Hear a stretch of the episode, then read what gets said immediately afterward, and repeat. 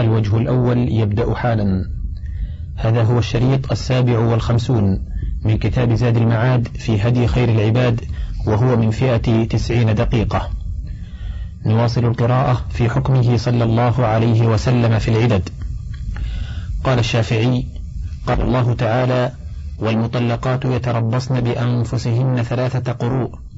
فالأقراء عندنا والله أعلم الأطهار، فإن قال قائل: ما دل على أنها الأطهار وقد قال غيركم الحيض؟ قيل له: دلالتان، إحداهما الكتاب الذي دلت عليه السنة، والأخرى اللسان. فإن قالوا: وما الكتاب؟ قيل: قال الله تبارك وتعالى: إذا طلقتم النساء فطلقوهن لعدتهن. وأخبرنا مالك عن نافع عن ابن عمر رضي الله عنه أنه طلق امرأته وهي حائض في عهد النبي صلى الله عليه وسلم، فسأل عمر رسول الله صلى الله عليه وسلم عن ذلك، فقال رسول الله صلى الله عليه وسلم: مره فليراجعها ثم ليمسكها حتى تطهر، ثم تحيض، ثم تطهر، ثم إن شاء أمسك بعد، وإن شاء طلق قبل أن يمس، فتلك العدة التي أمر الله أن تطلق لها النساء. أخبرنا مسلم وسعيد بن سالم عن ابن جريج عن أبي الزبير أنه سمع ابن عمر يذكر طلاق امرأته حائضا، فقال: قال النبي صلى الله عليه وسلم: إذا طهرت فليطلق أو يمسك. وتلا النبي صلى الله عليه وسلم: إذا طلقتم النساء فطلقوهن لقبل أو في قبل عدتهن. قال الشافعي رحمه الله: أنا شككت، فأخبر رسول الله صلى الله عليه وسلم عن الله عز وجل أن العدة الطهر دون الحيض، وقرأ: فطلقوهن لقبل عدتهن، وهو أن يطلقها طاهرة، لأنه حينئذ تستقبل عدتها، ولو طلقت حائضة لم تكن مستقبلة عدتها إلا بعد الحيض. فإن قال: فما اللسان؟ قيل: القرء اسم وضع لمعنى، فلما كان الحيض دما يرخيه الرحم فيخرج، والطهر دما يحتبس فلا يخرج، وكان معروفا من لسان العرب أن القرء الحبس، تقول العرب: هو يقري الماء في حوضه وفي سقائه، وتقول العرب: هو يقري الطعام في شدقه، يعني يحبسه في شدقه، وتقول العرب: إذا حبس الرجل الشيء قرأه، يعني خبأه. وقال عمر بن الخطاب رضي الله عنه: تقرأ في صحافها، أي تحبس في صحافها. قال الشافعي: أخبرنا مالك عن ابن شهاب عن عروة عن عائشة رضي الله عنها أنها انتقلت حفصة بنت عبد الرحمن حين دخلت في الدم من الحيضة الثالثة. قال ابن شهاب: فذكر ذلك لعمرة بنت عبد الرحمن، فقالت: صدق عروة، وقد جادلها في ذلك ناس، وقالوا: إن الله تعالى يقول: ثلاثة قروء. فقالت عائشة رضي الله عنها: صدقتم، وهل تدرون ما الأقراء؟ الأقراء الأطهار. أخبرنا مالك عن ابن شهاب قال: سمعت أبا بكر ابن عبد الرحمن يقول: ما أدركت أحدا من فقهائنا إلا وهو يقول هذا، يريد الذي قالت عائشة رضي الله عنها. قال الشافعي رحمه الله: وأخبرني سفيان عن زهري عن عمرة عن عائشة رضي الله عنها: إذا طعنت إذا طعنت المطلقة في الدم من الحيضة الثالثة فقد برئت منه. وأخبرنا مالك رحمه الله عن نافع وزيد بن أسلم عن سليمان بن يسار أن الأحوص يعني بن حكيم هلك بالشام حين دخلت امرأته في الحيضة الثالثة، وقد كان طلقها، فكتب معاوية إلى زيد بن ثابت يسأله عن ذلك، فكتب إليه زيد: إنها إذا دخلت في الدم من الحيضة الثالثة فقد برئت منه، وبرئ منها، ولا ترثه ولا يرثها. وأخبرنا سفيان عن الزهري قال: حدثني سليمان بن مسار عن زيد بن ثابت قال: إذا طعنت المرأة في الحيضة الثالثة فقد برئت.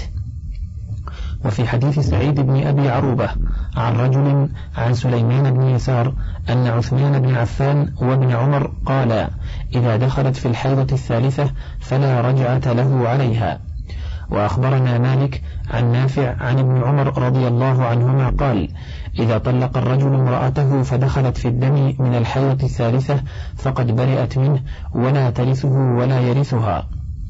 أخبرنا مالك رحمه الله أنه بلغه عن القاسم بن محمد وسالم بن عبد الله وأبي بكر بن عبد الرحمن وسليمان بن يسار وابن شهاب أنهم كانوا يقولون: إذا دخلت المطلقة في الدم من الحيضة الثالثة فقد بانت منه ولا ميراث بينهما.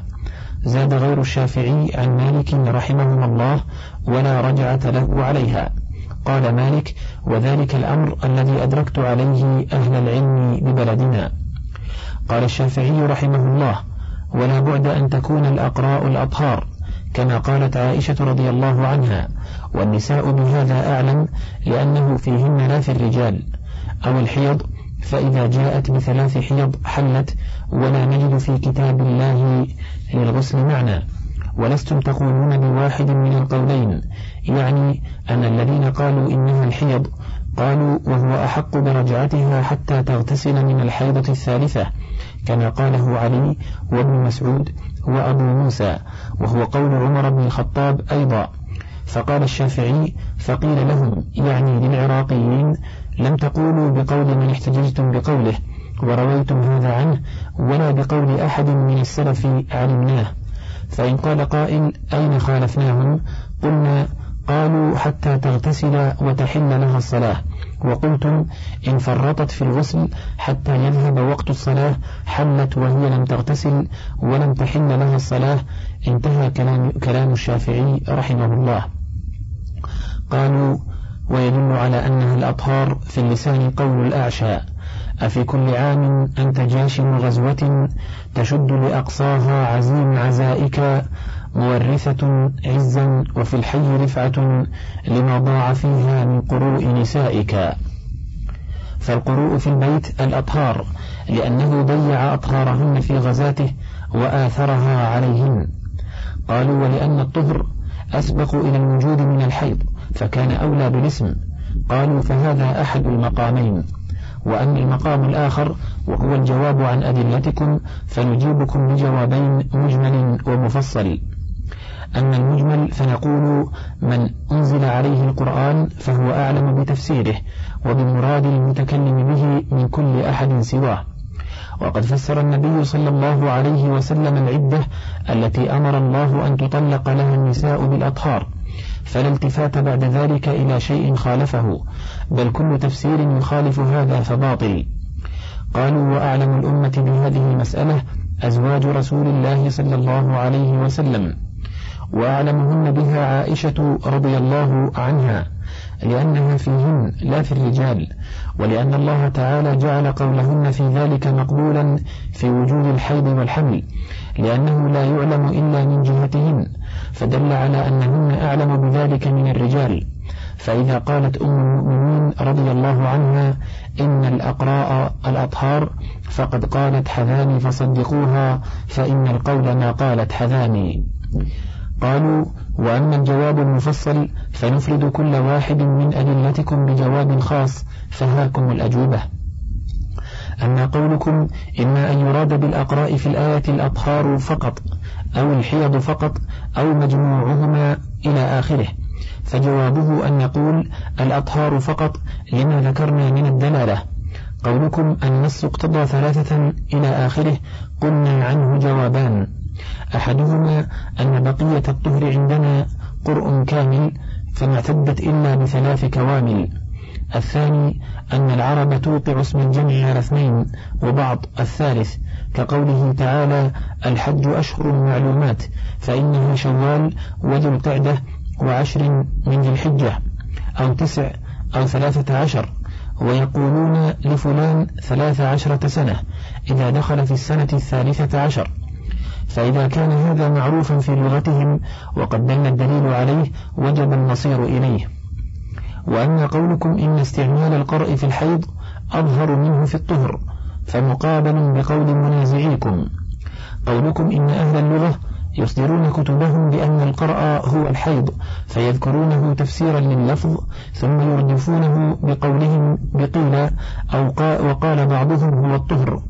ومن أهل اللغة يحكون أن له مسميين في اللغة ويصرحون بأنه يقال على هذا وعلى هذا، ومنهم من يجعله في الحيض أظهر، ومنهم من يحكي إطلاقه عليهما من غير ترجيح، فالزهري رجح الحيض والشافعي من أئمة اللغة وقد رجح أنه الطهر، وقال أبو عبيد القرء يصلح للطهر والحيض، وقال الزجاج أخبرني من أثق به عن يونس أن القرء عنده يصلح للطهر والحيض، وقال أبو عمرو ابن العلاء القرء الوقت وهو يصلح للحيض ويصلح للطهر.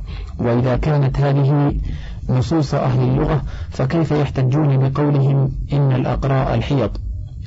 قولكم إن من جعله الطهر فإنه يريد أوقات الطهر التي يحتوشها الدم، وإلا فالصغيرة والآيسة ليستا من ذوات الأقراء. وعنه جوابان: أحدهما المنع، بل إذا طلقت الصغيرة التي لم تحض ثم حاضت فإنها تعتد بالطهر الذي طلقت فيه قرأ على أصح الوجهين عندنا، لأنه طهر بعده حيض، وكان قرأ كما لو كان قبله حيض. الثاني: إنا وإن سلمنا ذلك فإن هذا يدل على أن الطهر لا يسمى قرأ حتى يحتوشه دمان، وكذلك نقول فالدم شرط في تسميته قرأ، وهذا لا يدل على أن مسماه الحيض، وهذا كالكأس الذي لا يقال على الإناء إلا بشرط كون الشراب فيه، وإلا فهو زجاجة أو قدح، والمائدة التي لا تقال للخوان إلا إذا كان عليه طعام وإلا فهو خوان، والكوز الذي لا يقال لمسماه إلا إذا كان ذا عروة وإلا فهو كوب، والقلم الذي يشترط في صحة إطلاقه على القصبة كونها مبرية وبدون البري فهو أنبوب أو قصبة، والخاتم شرط إطلاقه أن يكون لا فص منه أو من غيره وإلا فهو فتخة، والفرو شرط إطلاقه على مسماه الصوف وإلا فهو جلد، والريطة شرط إطلاقها على مسماها أن تكون قطعة واحدة، فإن كانت ملفقة من قطعتين فهي ملاءة، والحلة شرط إطلاقها أن تكون ثوبين إزار ورداء وإلا فهو ثوب، والأريكة لا تقال على السرير إلا إذا كان عليه حجلة، وهي التي تسمى بشخانة وخركاه وإلا فهو سرير، واللطيمة لا تقال للجمال إلا إذا كان فيها طيب وإلا فهي عير، والنفق لا يقال إلا لما له منفذ وإلا فهو سرب، والعهن لا يقال للصوف إلا إذا كان مصبوغا وإلا فهو صوف، والخدر لا يقال إلا لما اشتمل على المرأة وإلا فهو ستر، والمحجن لا يقال للعصا إلا إذا كان محنية الرأس وإلا فهي عصا، والركية لا تقال على البئر إلا بشرط كون الماء فيها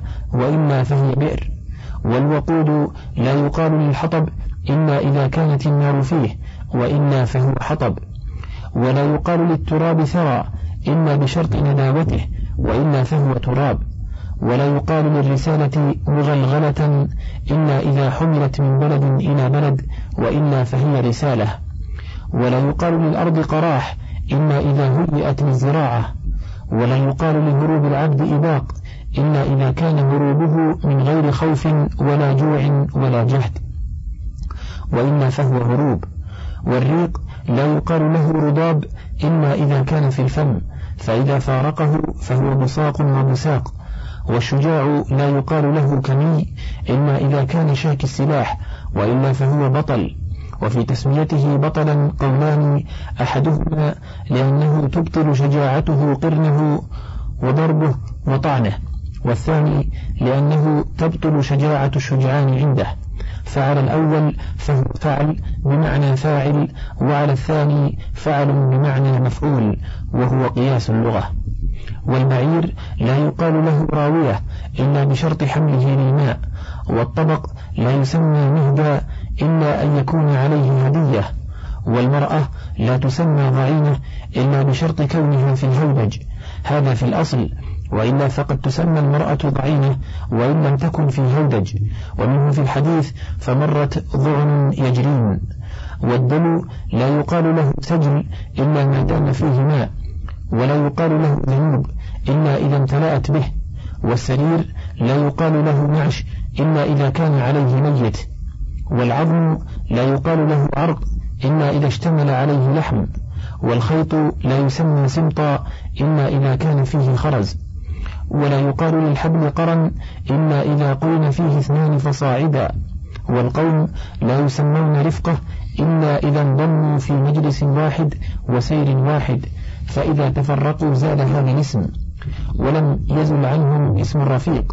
والحجارة لا تسمى رضفا إلا إذا حميت بالشمس أو بالنار، والشمس لا يقال لها غزالة إلا عند ارتفاع النهار، والثوب لا يسمى مطرفا إلا إذا كان في طرفيه علمان، والمجلس لا يقال له النادي إلا إذا كان أهله فيه، والمرأة لا يقال لها عاتق إلا إذا كانت في بيت أبويها، ولا يسمى الماء الملح أجاجا إلا إذا كان مع ملوحته مرا، ولا يقال للسير إهطاع إلا إذا كان معه خوف، ولا يقال للفرس محجل إلا إذا كان البياض في قوائمها كلها أو أكثرها. وهذا باب طويل لم تقصيناه. فكذلك لا يقال للطهر قرء إلا إذا كان قبله دم وبعده دم، فأين في هذا ما يدل على أنه حيض؟ قالوا وأما قولكم إنه لم يجئ في كلام الشارع إلا للحيض، فنحن نمنع مجيئه في كلام الشارع للحيض البتة فضلا عن الحصر. قالوا إنه قال للمستحاضة دعي الصلاة أيام أقرائك، فقد أجاب الشافعي عنه في كتاب حرملة بما فيه شفاء، وهذا لفظه. قال وزعم إبراهيم بن إسماعيل ابن علية أن الأقراء الحيض، واحتج بحديث سفيان عن أيوب عن سليمان بن يسار عن أم سلمة رضي الله عنها أن رسول الله صلى الله عليه وسلم قال في امرأة استحيضت تدع الصلاة أيام أقرائها. قال الشافعي رحمه الله وما حدث بهذا سفيان قط، إنما قال سفيان عن أيوب عن سليمان بن يسار عن أم سلمة رضي الله عنها أن رسول الله صلى الله عليه وسلم قال تدع الصلاة عن الليالي والأيام التي كانت تحيضهن، أو قال أيام أقرائها. الشك من أيوب لا يدري قال هذا أو هذا، فجعله هو حديثا على ناحية ما يريد، فليس هذا بصدق. وقد أخبرنا مالك عن نافع عن سليمان بن يسار عن أم سلمة رضي الله عنها أن النبي صلى الله عليه وسلم قال لتنظر عدد الليالي والأيام التي كانت تحيضهن من الشهر قبل أن يصيبها الذي أصابها، ثم لتدع الصلاة، ثم لتغتسل ولتصلي. ونافع أحفظ من سليمان بن أيوب من أيوب وهو يقول بمثل أحد معنوي أيوب اللذين رواهما. انتهى كلامه. قالوا وأما الاستدلال بقوله تعالى ولا يحل لهن أن يكتمن ما خلق الله في أرحامهن، وأنه الحيض أو الحبل أو كلاهما، فلا ريب أن الحيض داخل في ذلك، ولكن تحريم كتمانه لا يدل يدل على أن القروء المذكورة في الآية هي الحيض، فإنها إذا كانت الأطهار فإنها تنقضي بالطعن في الحيضة الرابعة أو الثالثة، فإذا أرادت كتمان انقضاء العدة لأجل النفقة أو غيرها قالت لم أحض فتنقضي عدتي، وهي كاذبة وقد حاضت وانقضت عدتها، وحينئذ فتكون دلالة الآية على أن القروء الأطهار أظهر، ونحن نقنع باتفاق الدلالة بها. وإن أبيتم إلا الاستدلال فهو من جانبنا أظهر، فإن أكثر المفسرين قالوا الحيض والولادة، فإذا كانت العدة تنقضي بظهور الولادة فهكذا تنقضي بظهور الحيض، تسوية بينهما في إتيان المرأة على كل واحد منهما. وأما استدلالكم بقوله تعالى واللائي يئسن من المحيض من نسائكم إن ارتبتم فعدتهن ثلاثة أشهر، فجعل كل شهر بإزاء حيضة، فليس هذا بصريح في أن القروء هي الحيض، بل غاية الآية أنه جعل اليأس من الحيض شرطا في الاعتداد بالأشهر،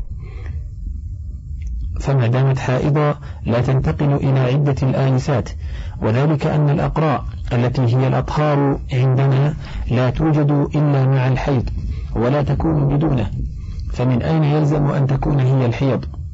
وأما استدلالكم بحديث عائشة رضي الله عنها طلاق الأمة طلقتان وقرؤها حيضتان، فهو حديث لو استدللنا به عليكم لم تقبلوا ذلك منا، فإنه حديث ضعيف معلول. قال الترمذي غريب لا نعرفه إلا من حديث مظاهر بن أسلم، ومظاهر لا يعرف له في العلم غير هذا الحديث، انتهى. ومظاهر بن أسلم هذا قال فيه أبو حاتم الرازي منكر الحديث، وقال يحيى بن معين ليس بشيء مع أنه لا يعرف، وضعفه أبو عاصم أيضا، وقال أبو داود هذا حديث مجهول، وقال الخطابي أهل الحديث ضعفوا هذا الحديث، وقال البيهقي لو كان ثابتا لقلنا به، إلا أن لا نثبت حديثا يرويه من تجهل عدالته. وقال الدار قطني الصحيح عن القاسم بخلاف هذا. ثم روى عن زيد بن أسلم قال سئل القاسم عن الأمة كم تطلق، قال طلاقها ثنتان وعدتها حيضتان. قال فقيل له هل بلغك عن رسول الله صلى الله عليه وسلم في هذا، فقال لا. وقال البخاري في تاريخه مظاهر بن أسلم عن القاسم عن عائشة رضي الله عنها يرفعه طلاق الأمة طلقتان وعدتها حيضتان.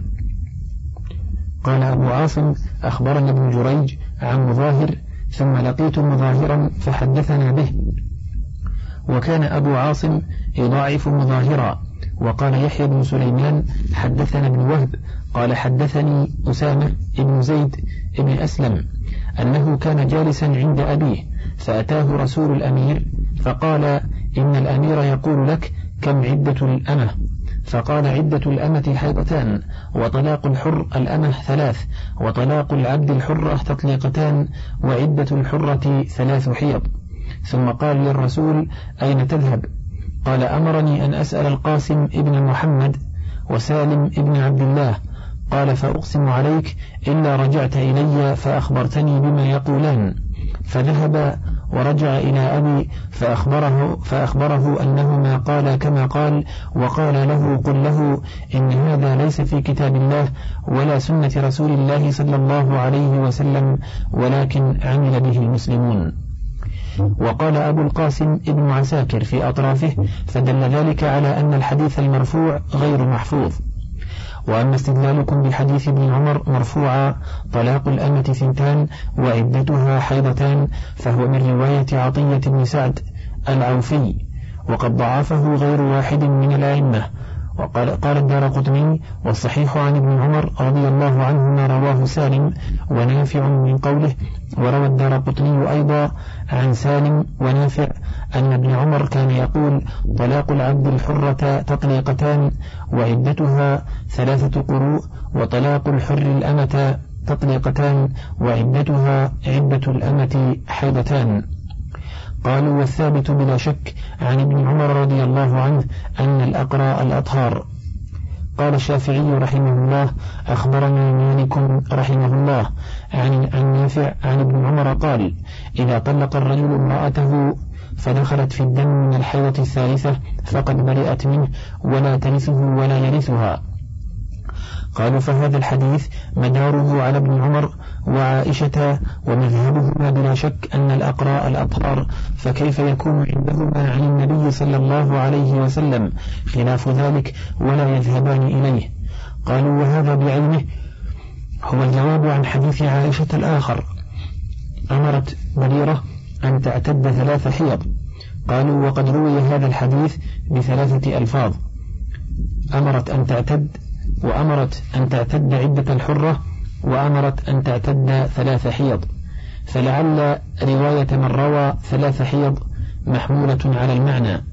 ومن العجب أن يكون عند عائشة رضي الله عنها هذا وهي تقول الأقراء الأطهار، وأعجب منه أن يكون هذا الحديث بهذا السند المشهور الذي كلهم أئمة ولا يخرجه أصحاب الصحيح ولا المساند ولا من اعتنى بأحاديث الأحكام وجمعها ولا الأئمة الأربعة، وكيف يصبر عن إخراج هذا الحديث من هو مضطر إليه، ولا سيما بهذا السند المعروف الذي هو كالشمس شهرة.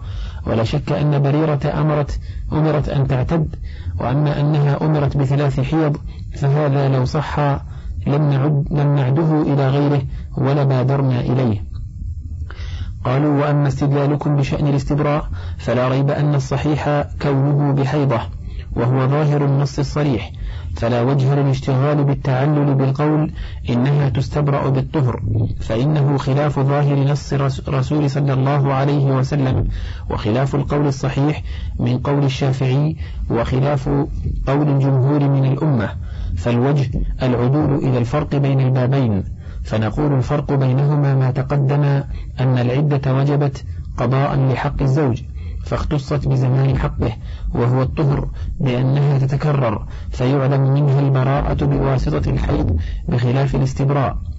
قولكم: لو كان الأقراء كانت الأقراء الأطهار لم تحصل بالقرء الأول دلالة، لأنه لو جامعها ثم طلقها فيه حسبت بقيته قرأ، ومعلوم قطعا أن هذا الطهر لا يدل على شيء، فجوابه أنها إذا طهرت بعد طهرين كاملين صحت دلالته باندمامه إليهما. قولكم: إن الحدود والعلامات والأدلة إنما تحصل بالأمور الظاهرة إلى آخره، جوابه أن الطهر إذا احتوشه دمان كان كذلك، وإذا لم يكن قبله دم ولا بعده دم فهذا لا يعتد به البتة. قالوا: ويزيد ما ذهبنا إليه قوة أن القرأ هو الجمع، وزمان الطهر أولى به، فإنه حينئذ يجتمع الحيض وإنما يخرج بعد جمعه. قالوا: وإدخال التاء في ثلاثة قروء يدل على أن القرء مذكر وهو الطهر، فلو كان الحيض لكان بغير تاء لأن واحدها حيضة. فهذا ما احتج به أرباب هذا القول استدلالا وجوابا، وهذا موضع لا يمكن فيه التوسط بين الفريقين، إذ لا توسط بين القولين، فلا بد من التحيز إلى أحد الفئتين، ونحن متحيزون في هذه المسألة إلى أكابر الصحابة وقائلون فيها بقولهم إن القرء الحيض، وقد تقدم الاستدلال على صحة هذا القول، فنجيب عما عارض به أرباب القول الآخر ليتبين ما رجحناه، وبالله التوفيق.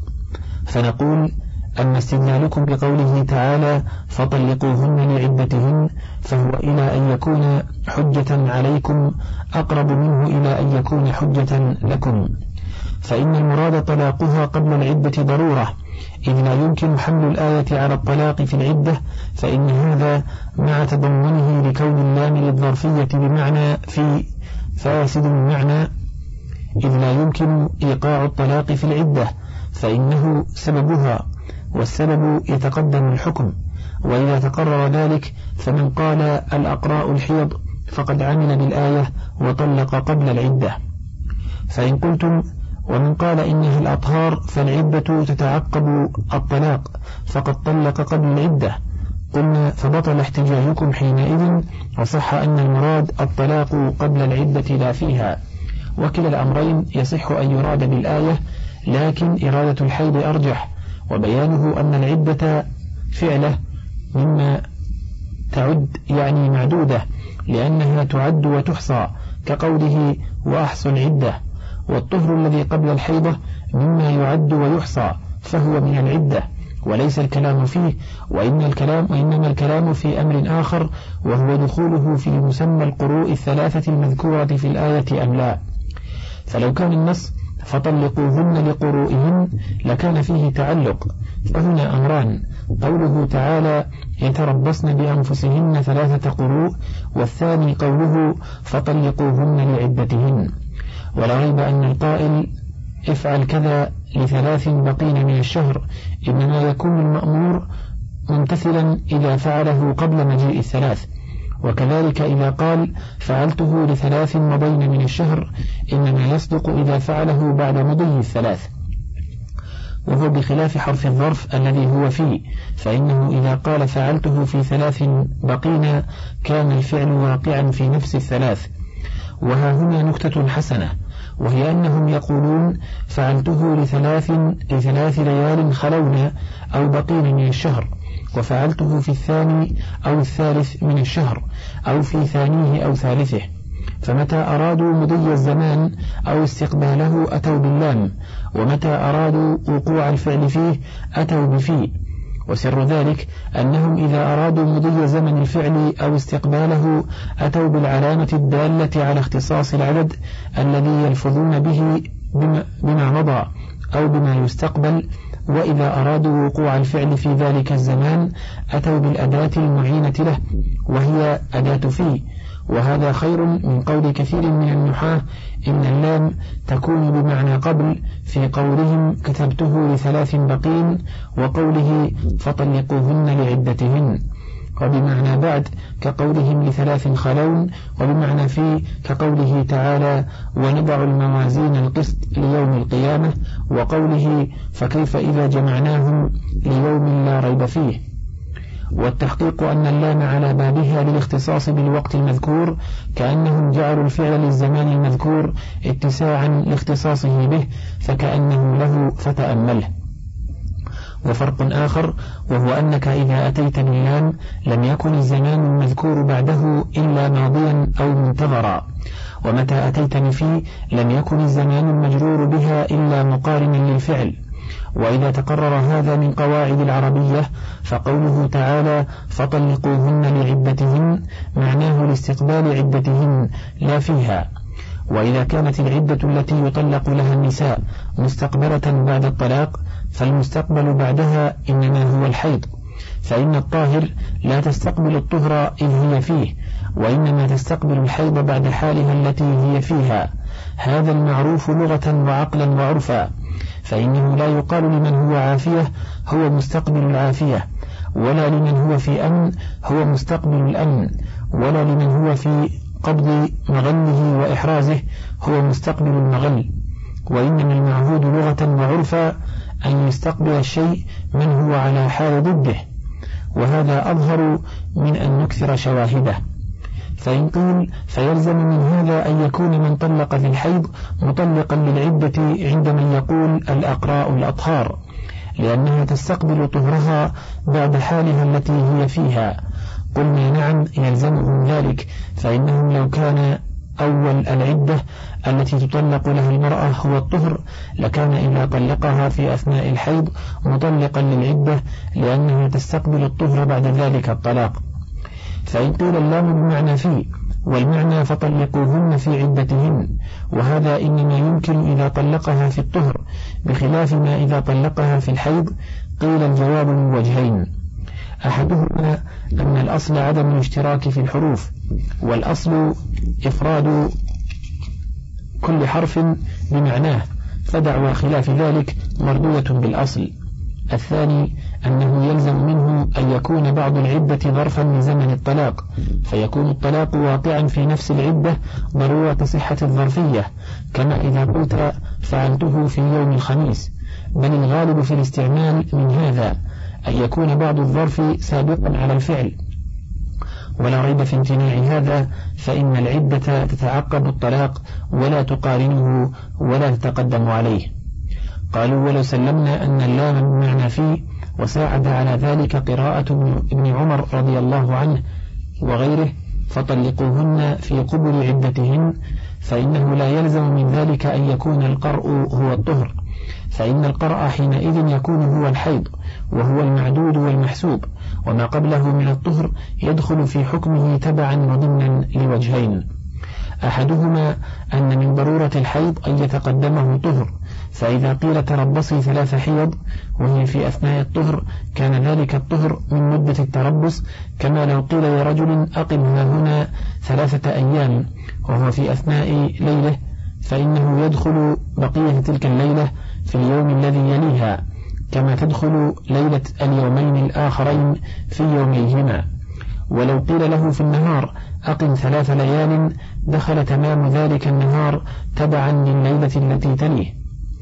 الثاني أن الحيض إنما يتم باجتماع الدم في الرحم قبله، فكان الطهر مقدمة وسببا لوجود الحيض، فإذا علق الحكم بالحيض فمن لوازمه ما لا يوجد الحيض إلا بوجوده، وبهذا يظهر أن هذا أبلغ من الأيام والليالي، فإن الليل والنهار متلازمان وليس أحدهما سببا لوجود الآخر.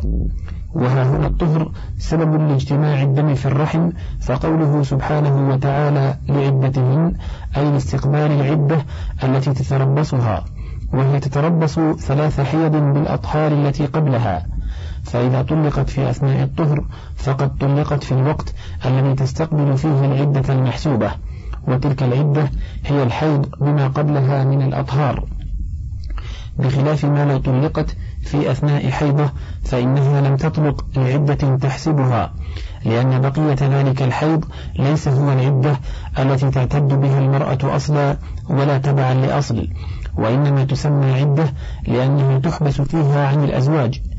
إذا عرف هذا فقوله ويضع الموازين القسط ليوم القيامة يجوز أن تكون اللام لام التعليل أي لأجل يوم القيامة.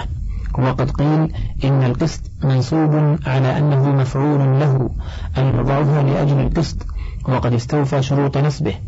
وأما قوله تعالى أقم الصلاة لدلوك الشمس فليست اللام بمعنى فيه قطعا، بل قيل إنها لام التعليل أي لأجل دلوك الشمس، وقيل إنها بمعنى بعد، فإنه ليس المراد إقامتها وقت الدلوك سواء فسر بالزوال أو الغروب، وإنما يؤمر بالصلاة بعده، ويستحيل حمل آية العدة على ذلك، وهكذا يستحيل حمل آية العدة عليه إذ يصير المعنى فطلقوهن بعد عدتهن، فلم يبق إلا أن يكون المعنى فطلقوهن لاستقبال عدتهن، ومعلوم أنها إذا طلقت طاهرة استقبلت العدة بالحيض، ولو كانت الأقراء الأطهار لكانت السنة أن تطلق حائضة لتستقبل العدة بالأطهار. فبين النبي صلى الله عليه وسلم أن العدة التي أمر الله أن تطلق لها النساء هي أن تطلق طاهرة لتستقبل عدتها بعد الطلاق. فإن قيل فإذا جعلنا الأقراء الأطهار استقبلت عدتها بعد الطلاق بلا فصل، ومن جعلها الحيض لم تستقبلها على قوله حتى ينقضي الطهر.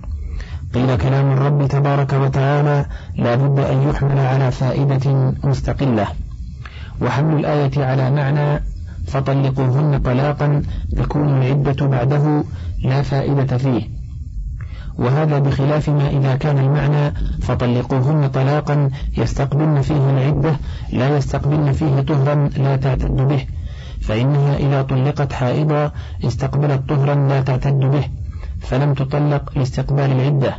ويوضحه قراءة من قرأ فطلقوهن في قبل عدتهن، وقبل العدة هو الوقت الذي يكون بين يدي العدة تستقبل به، كقبل الحائض، يوضحه أنه لو أريد ما ذكروه لقيل في أول عدتهن، فالفرق بين بين قبل الشيء وأوله. وأما قولكم لو كانت القروء هي الحيض لكان قد طلقها قبل العدة، قلنا أجل، وهذا هو الواجب عقلا وشرعا، فإن العدة لا تفارق الطلاق ولا تسبقه بل يجب تأخرها عنه. قولكم وكان ذلك تطويلا عليها كما لو طلقها في الحيض، قيل هذا مبني على أن العلة في تحريم طلاق الحائض خشية التطويل عليها، وكثير من الفقهاء لا يرضون هذا التعليل ويفسدونه بأنه لو رضيت بالطلاق فيه واختارت التطويل لم يبح له، ولو كان ذلك لأجل التطويل لم تبح له برضاها، كما يباح إسقاط الرجعة الذي هو حق المطلق بتراضيهما بإسقاطها بالعوض اتفاقا وبدونه في أحد القولين، وهذا هو مذهب أبي حنيفة وإحدى الروايتين عن أحمد ومالك. ويقولون إنما حرم طلاقها في الحيض لأنه طلقها في وقت رغبة عنها، ولو سلمنا أن التحريم لأجل التطويل عليها فالتطويل المضر أن يطلقها حائضا فتنتظر مضي الحيضة والطهر الذي يليها ثم تأخذ في العدة، فلا تكون مستقبلة لعدتها بالطلاق. وأما إذا طلقت طاهرا فإنها تستقبل العدة عقيب انقضاء الطهر فلا يتحقق التطويل. وقولكم إن القرء مشتق من الجمع وإنما يجمع الحيض في زمن الطهر عنه ثلاثة أجوبة، أحدها أن هذا ممنوع، والذي هو مشتق من الجمع إنما هو من باب اللائم من المعتل من قرى يقري كقضى يقضي، والقرء من المهموز من بنات الهمز من قرأ يقرأ كنحر ينحر، وهما أصلان مختلفان، فإنهم يقولون قريت الماء في الحوض أقريه أي جمعته، ومنه سميت القرية، ومنه قرية النمل للبيت الذي تجمع تجتمع فيه لأنه يقريها أي يضمها ويجمعها. وأما المهموز فإنه من الظهور والخروج على وجه التوقيت والتحديد، ومنه قراءة القرآن لأن قارئه يظهره ويخرجه مقدارا محدودا لا يزيد ولا ينقص، ويدل عليه قوله إن علينا جمعه وقرآنه، ففرق بين الجمع والقرآن، ولو كان واحدا لكان تكريرا محضا. ولهذا قال ابن عباس رضي الله عنهما فإذا قرأناه فاتبع قرآنه فإذا بيناه، فجعل قراءته نفس إظهاره وبيانه، لا كما زعم أبو عبيدة أن القرآن مشتق من الجمع. ومنه قولهم ما قرأت هذه الناقة سلا قط، وما قرأت جنيا هو من هذا الباب، أي ما ولدته وأخرجته وأظهرته. ومنه فلان يقرأك السلام ويقرأ عليك السلام، هو من الظهور والبيان. ومنه قولهم قرأت المرأة حيضة أو حيضتين أي حاضتهما، لأن الحيض ظهور من كان كامنا كظهور الجنين. ومنه قروء الثريا وقروء الريح، وهو الوقت الذي يظهر المطر والريح، فإنهما يظهران في وقت مخصوص. وقد ذكر هذا الاشتقاق المصنفون في كتب الاشتقاق، وذكره أبو عمرو وغيره، ولا ريب أن هذا المعنى في الحيض أظهر منه في الطهر. قولكم إن عائشة رضي الله عنها قالت القروء الأطهار والنساء أعلم بهذا من الرجال، فالجواب أن يقال من جعل النساء أعلم بمراد الله من كتابه وأفهم لمعناه من أبي بكر الصديق وعمر بن الخطاب وعلي بن أبي طالب وعبد الله بن مسعود وأبي الدرداء رضي الله عنهم وأكابر أصحاب رسول الله صلى الله عليه وسلم، فنزول ذلك في شأنهن لا يدل على أنهن أعلم به من الرجال، وإلا كانت كل آية نزلت في النساء تكون النساء أعلم بها من الرجال، ويجب على الرجال تقليدهن في معناها وحكمها، فيكن أعلم من الرجال بآية الرضاع وآية الحيض وتحريم وطئ الحائض وآية عدة المتوفى عنها وآية الحمل والفصال ومدتهما وآية تحريم إبداء الزينة إلا لمن ذكر فيها، وغير ذلك من الآيات التي تتعلق بهن وفي شأنهن نزلت. ويجب على الرجال تقليدهن في حكم هذه الآيات ومعناها، وهذا لا سبيل إليه البتة، وكيف ومدار العلم بالوحي على الفهم والمعرفة ووفور العقل، والرجال أحق بهذا من النساء وأوفر نصيبا منه، بل لا يكاد يختلف الرجال والنساء في مسألة إلا والصواب في جانب الرجال. وكيف يقال إذا اختلفت عائشة وعمر بن الخطاب وعلي بن أبي طالب وعبد الله بن مسعود في مسألة إن الأخذ بقول عائشة رضي الله عنها أولى، وهل الأولى إلا قول فيه خليفتان راشدان؟